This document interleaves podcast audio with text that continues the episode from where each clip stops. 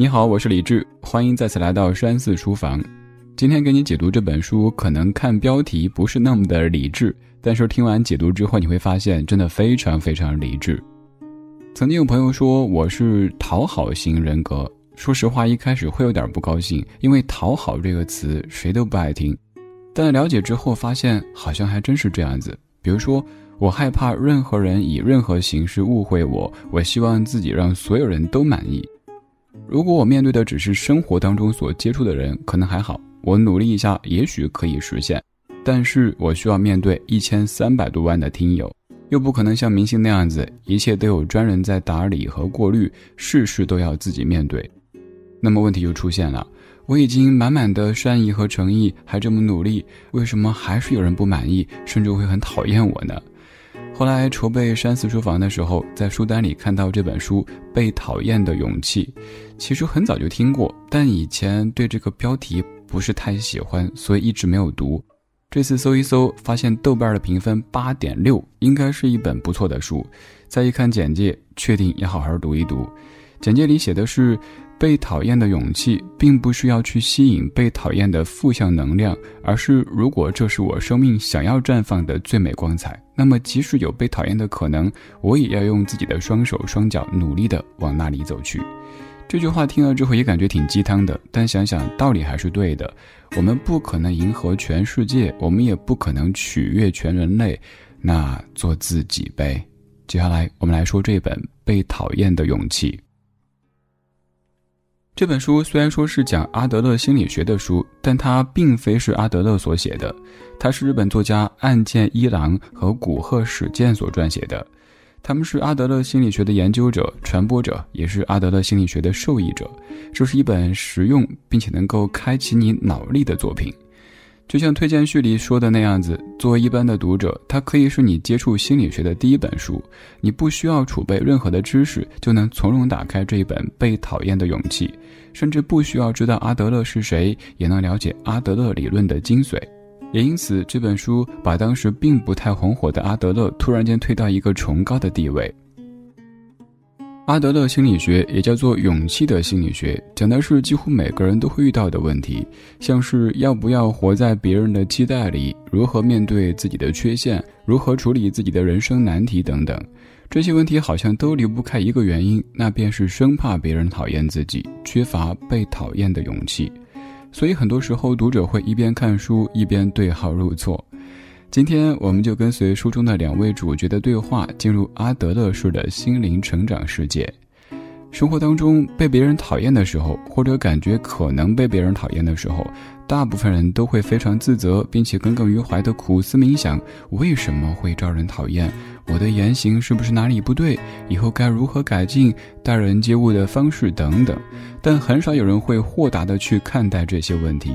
或许我们缺乏的正是被讨厌的勇气，而阿德勒的心理学就能够教会你这一点，因此它也被称为是勇气的心理学。那么它到底说了一些什么呢？来了解一下。人类作为群居的动物，会把别人对自己的看法和态度作为寻求自我价值的标准之一。在很久很久以前的原始社会，假如一个人不能够被其他族人所认可，就会面临被孤立、被抛弃的风险。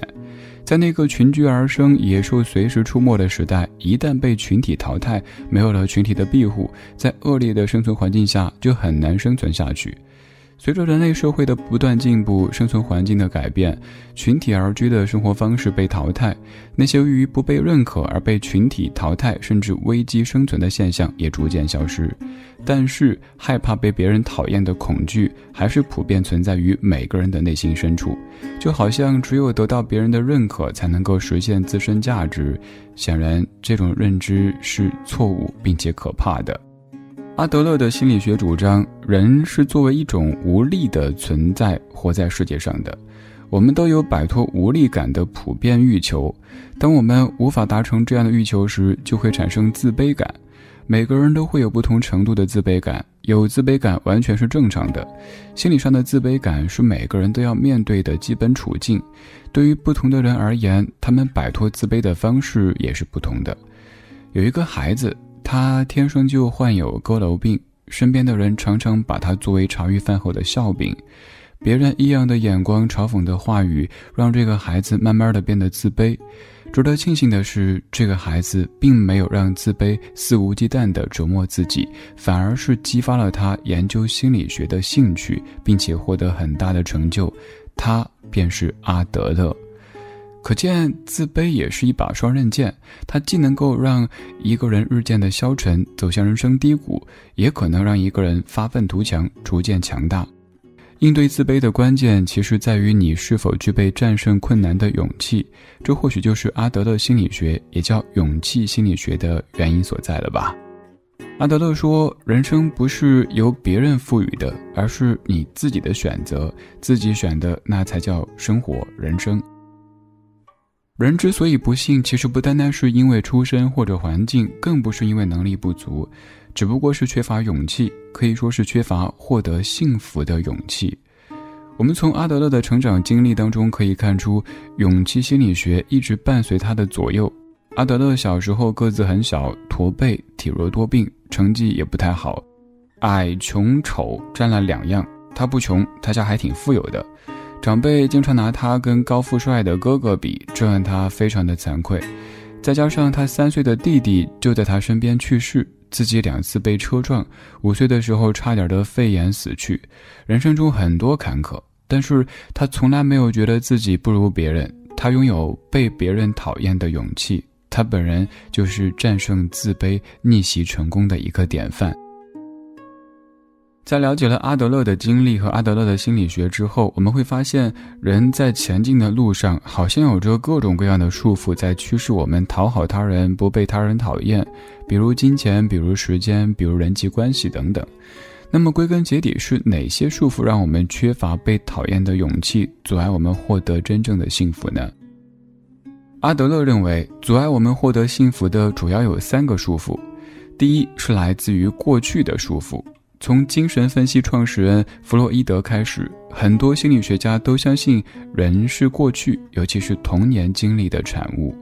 这些经历变成了潜意识，决定着我们的人生。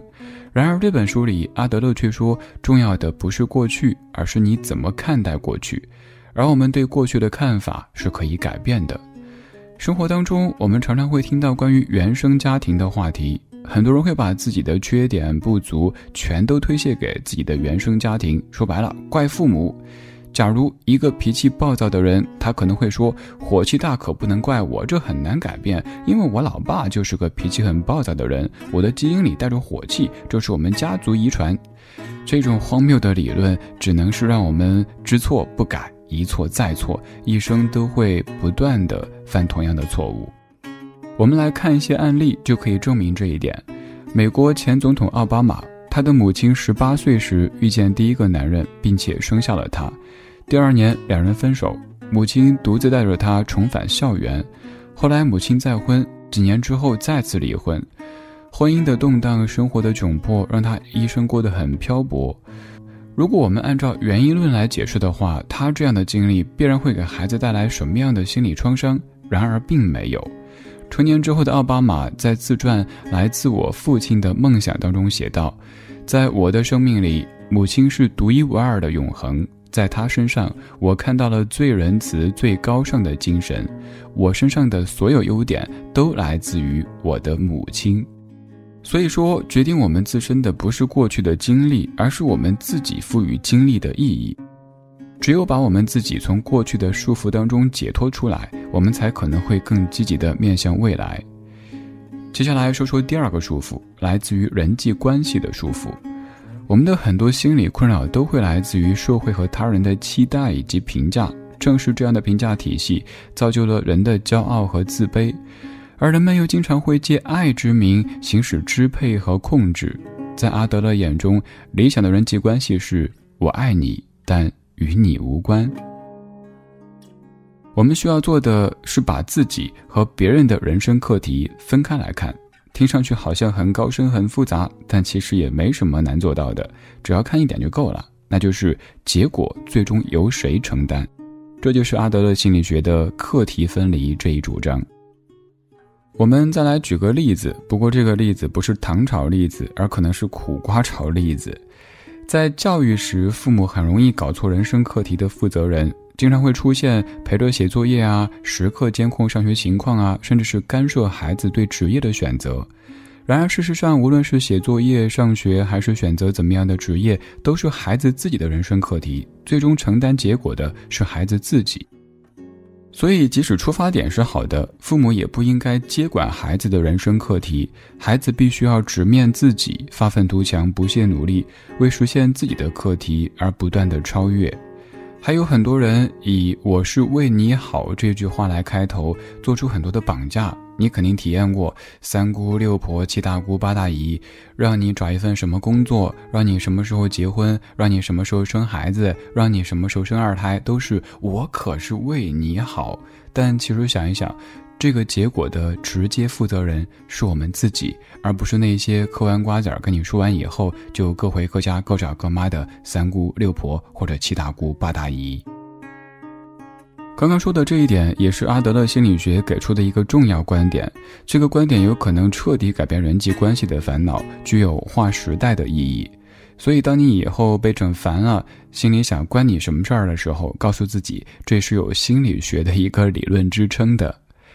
人不是一座孤岛，在我们这个社会当中，必然要跟人取得联系，这就导致由于社会和他人的期待及评价，我们会产生很多心理困扰。如果我们是为了寻求别人的认可去生活处事，那么当别人不认可的时候，自己显得就没价值了。我们再来举一个例子，不要光想着吃栗子哈。假设你在工作单位捡了垃圾，但是周围的人根本没有人注意到这一点，或者是即使注意到了，也没有人说一句感谢或者表扬的话，这个时候活在别人认可中的人就可能不会再去做了。这是赏罚式教育之下产生的一种错误的生活方式，这样的人生也会有一定的痛苦。第三个束缚是来自于未来的束缚。很多人觉得只有当上 CEO，迎娶白富美，走上人生巅峰，这才是真的人生开始。当我们这么想的时候，就已经把现在贬低成为实现未来的工具。然而，就像现在特别流行的一个词“活在当下”，现在是我们唯一真正经历和拥有的。阿德勒心理学特别强调当下的意义，认为这才是生活的真谛。就像我也常在节目当中跟你说到，此刻就是此生最年轻的一刻，而过去就是过了就回不去。总而言之，珍惜当下吧，因为当下是不可复制的、不可倒带的。一直以来，那些获得巨大成就的科学家，往往都是那些分秒必争、专注于现在的人。比如说，我们在上一本书当中说到的贝多芬，如果由于身体的原因而深陷自卑，不珍惜现在，不去发奋的练习，相信世上会缺少很多美妙的乐曲。还有一位也是我们从小就很熟悉的名人，他是爱迪生。如果他也沉溺在他的不幸当中，意志消沉，拒绝面对现实，不去努力探索，可能现在我们的生活当中用的电灯就跟爱迪生没有关系了。所以，我们尽量要做到。避免受到未来的束缚，应该聚焦此时此刻，认真而谨慎地去做好现在能做的事情。知道了阻碍获得幸福的束缚之后，那就需要去谈谈如何摆脱它们。在生活当中，你是不是一直在寻找着解决方法？是不是也尝试了很多办法，都是屡遭挫败呢？是不是经常因为遇到问题难以解决而垂头丧气，抱怨人生坎坷呢？接下来，我们看一看到底怎么样解决这些人生的束缚，实现人生的价值。如果在日常的人际关系当中，我们能够感受到自己和他人密切的友好关系，并且能够明确自己的位置和作用，愿意在关系当中积极的做贡献，我们把这种状态叫做共同体感觉。而阿德勒心理学就认为，人际关系的最终目的是追求共同体感觉。共同体感觉是幸福人际关系最重要的指标。每个人都是共同体的一部分，而不是中心。我们必须用自己的脚主动迈出一步，去面对人际关系课题，而不是考虑这个人会给我什么。共同体感觉是幸福人际关系最重要的指标。每个人都是共同体的一部分，而不是中心。我们必须用自己的脚主动迈出一步，去面对人际关系课题。不是考虑这个人会给我什么，而要考虑一下我能给这个人什么，这就是对共同体的参与和融入。具体来说，把对自己的执着转换成为对他人的关心，建立起共同体感觉，这需要从以下三点做起：第一，自我接纳；第二，他者信赖，第三，他者贡献。首先需要做到的是自我接纳。自我接纳该怎么去解释呢？简单来说，就是你非常熟悉的《甄嬛传》当中，皇后跟皇上说的：“臣妾做不到啊。”对啊，做不到。我们先直面，再来想办法，怎么样让臣妾、让寡人都能够做到，而不是去撒谎、去逃避。说的再明白一些，就是首先成熟的接受六十分的自己，再去努力思考如何才能接近一百分，这就是自我接纳。有位教育专家曾经说过，每次做讲座之前难免会紧张，但是他不会跟自己说“你可以的，你能做到”，而是诚实的接纳自己，在心中默念道：“好吧，我现在是紧张，这是我的一部分。”他先去自我接纳，认识到自身存在的问题之后，再去想办法解决，对症下药。比如说，下一次你需要面对类似问题的时候，像你要做一个重要的演讲，内心紧张的时候，先告诉自己，谁不紧张啊？换谁去做都紧张，没关系，我先接纳这个自己，再来调整，而不是简单粗暴的说不要紧张，不要紧张，不要紧张。就像你睡不着的时候，越告诉自己要睡着，要睡着，要睡着，反而更睡不着，对不对？做到了自我接纳之后，接着需要做的就是他者信赖，建立起深厚的情感关系。这里需要把信用和信赖两个词做一下区分。所谓的信用是有附加条件的，假如想要从银行贷款，就必须提供某些抵押，银行会估算抵押价值，然后给你相应的金额。如果你还的话，我就借给你，或者是只借给你能够偿还的份额。这种态度并不是信赖，而是信用。与此相对的是，阿德勒心理学认为，人际关系的基础不应该是信用，而应该是信赖。这个信赖指的就是在相信他人的时候，不附加任何的条件，即使没有足以构成信用的客观依据，也依然相信对方，不考虑抵押之类的事情，无条件的相信，这才是信赖。当然。无条件的相信他人，有时会遭遇背叛，就好比贷款保证人有时也会蒙受损失一样。即便如此，却依然继续相信的态度，就叫做信赖。因为决定背不背叛的不是你，那是他人的课题，你只需要考虑我该怎么做。如果不敢去信赖别人，那最终就会跟任何人都建立不了深厚的关系。只有拿出信赖他人的勇气之后，人际关系的喜悦才会增加，人生的喜悦也会随之增加。当你能够做到更多时候都选择信赖他人的时候，你就可以进入到摆脱束缚的最后一步，也就是他者贡献。他者贡献并不是要舍弃自身而为他人效劳。他反而是为了能够体会到自身价值而采取的一种方式，甚至可以说一种手段。在生活当中，最好理解的他者贡献就是工作，到社会当中去工作，或者在家中做家务都是如此。这些劳动不单单是赚取金钱的手段，而是我们通过劳动来实现他者贡献，参与共同体，体会我对他人有用的感觉，进而获得自己的存在价值。当然，赚钱对于咱们凡夫俗子来说，也是一个非常非常重要的因素和事情。毕竟，在价值金字塔当中，生存是最低的需求。然而，当人们满足了这些需求之后，就可以看到他者贡献的神奇魅力。就像是有一些富豪已经拥有一生都花不完的巨额财产，但他们当中的很多人依旧在忙碌的工作着。为什么工作呢？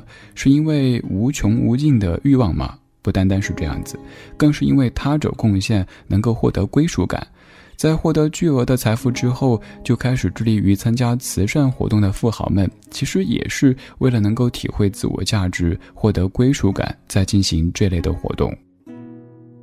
到这里，今天这一本《被讨厌的勇气》就说的差不多了。我也看过少数的一些评价，说作者真是煲的一手好鸡汤。鸡汤这事儿，我们现在有点烦，因为觉得就是说空话大话，不切实际，看似正确但没有用。再想一想吧，生活中每天我们除了吃饭、吃菜、吃肉之外，偶尔也需要喝一点鸡汤，而且是有心理学理论基础的鸡汤，还是有营养的鸡汤。总而言之，希望咱们在读完这本书以后，真的可以在一定程度上拥有被讨厌的勇气。如果我们的人生每一天都想着去迎合每一个人，就像是我做节目，面对一千三百多万的听友，如果想让每一位都满意，如果想避免所有所有的误会，可能我的主要精力就不再是做节目，而是不停的解释、解释再解释。我们一起吧，希望可以拥有被讨厌的勇气。但还是要再回放一下，这个被讨厌的勇气，并不是说要四处去招黑、去惹人，而是当有一些事情发生，我们却是无能为力的时候，那就做好自己，活在当下。好了，今天的分享就到这里。世间好书那么多，而你的时间是有限的。我所做的就是通过理性的数据加上感性的筛选，为你精选书单，然后进行解读分析。如果碰到非常感兴趣的，还是建议找来整本书从头到尾的读一读，因为把书捧在手中，一点点进入文字的世界里，才是读书最快乐的时刻。我是李志，这里是山寺书房，下期读书会我们书里见。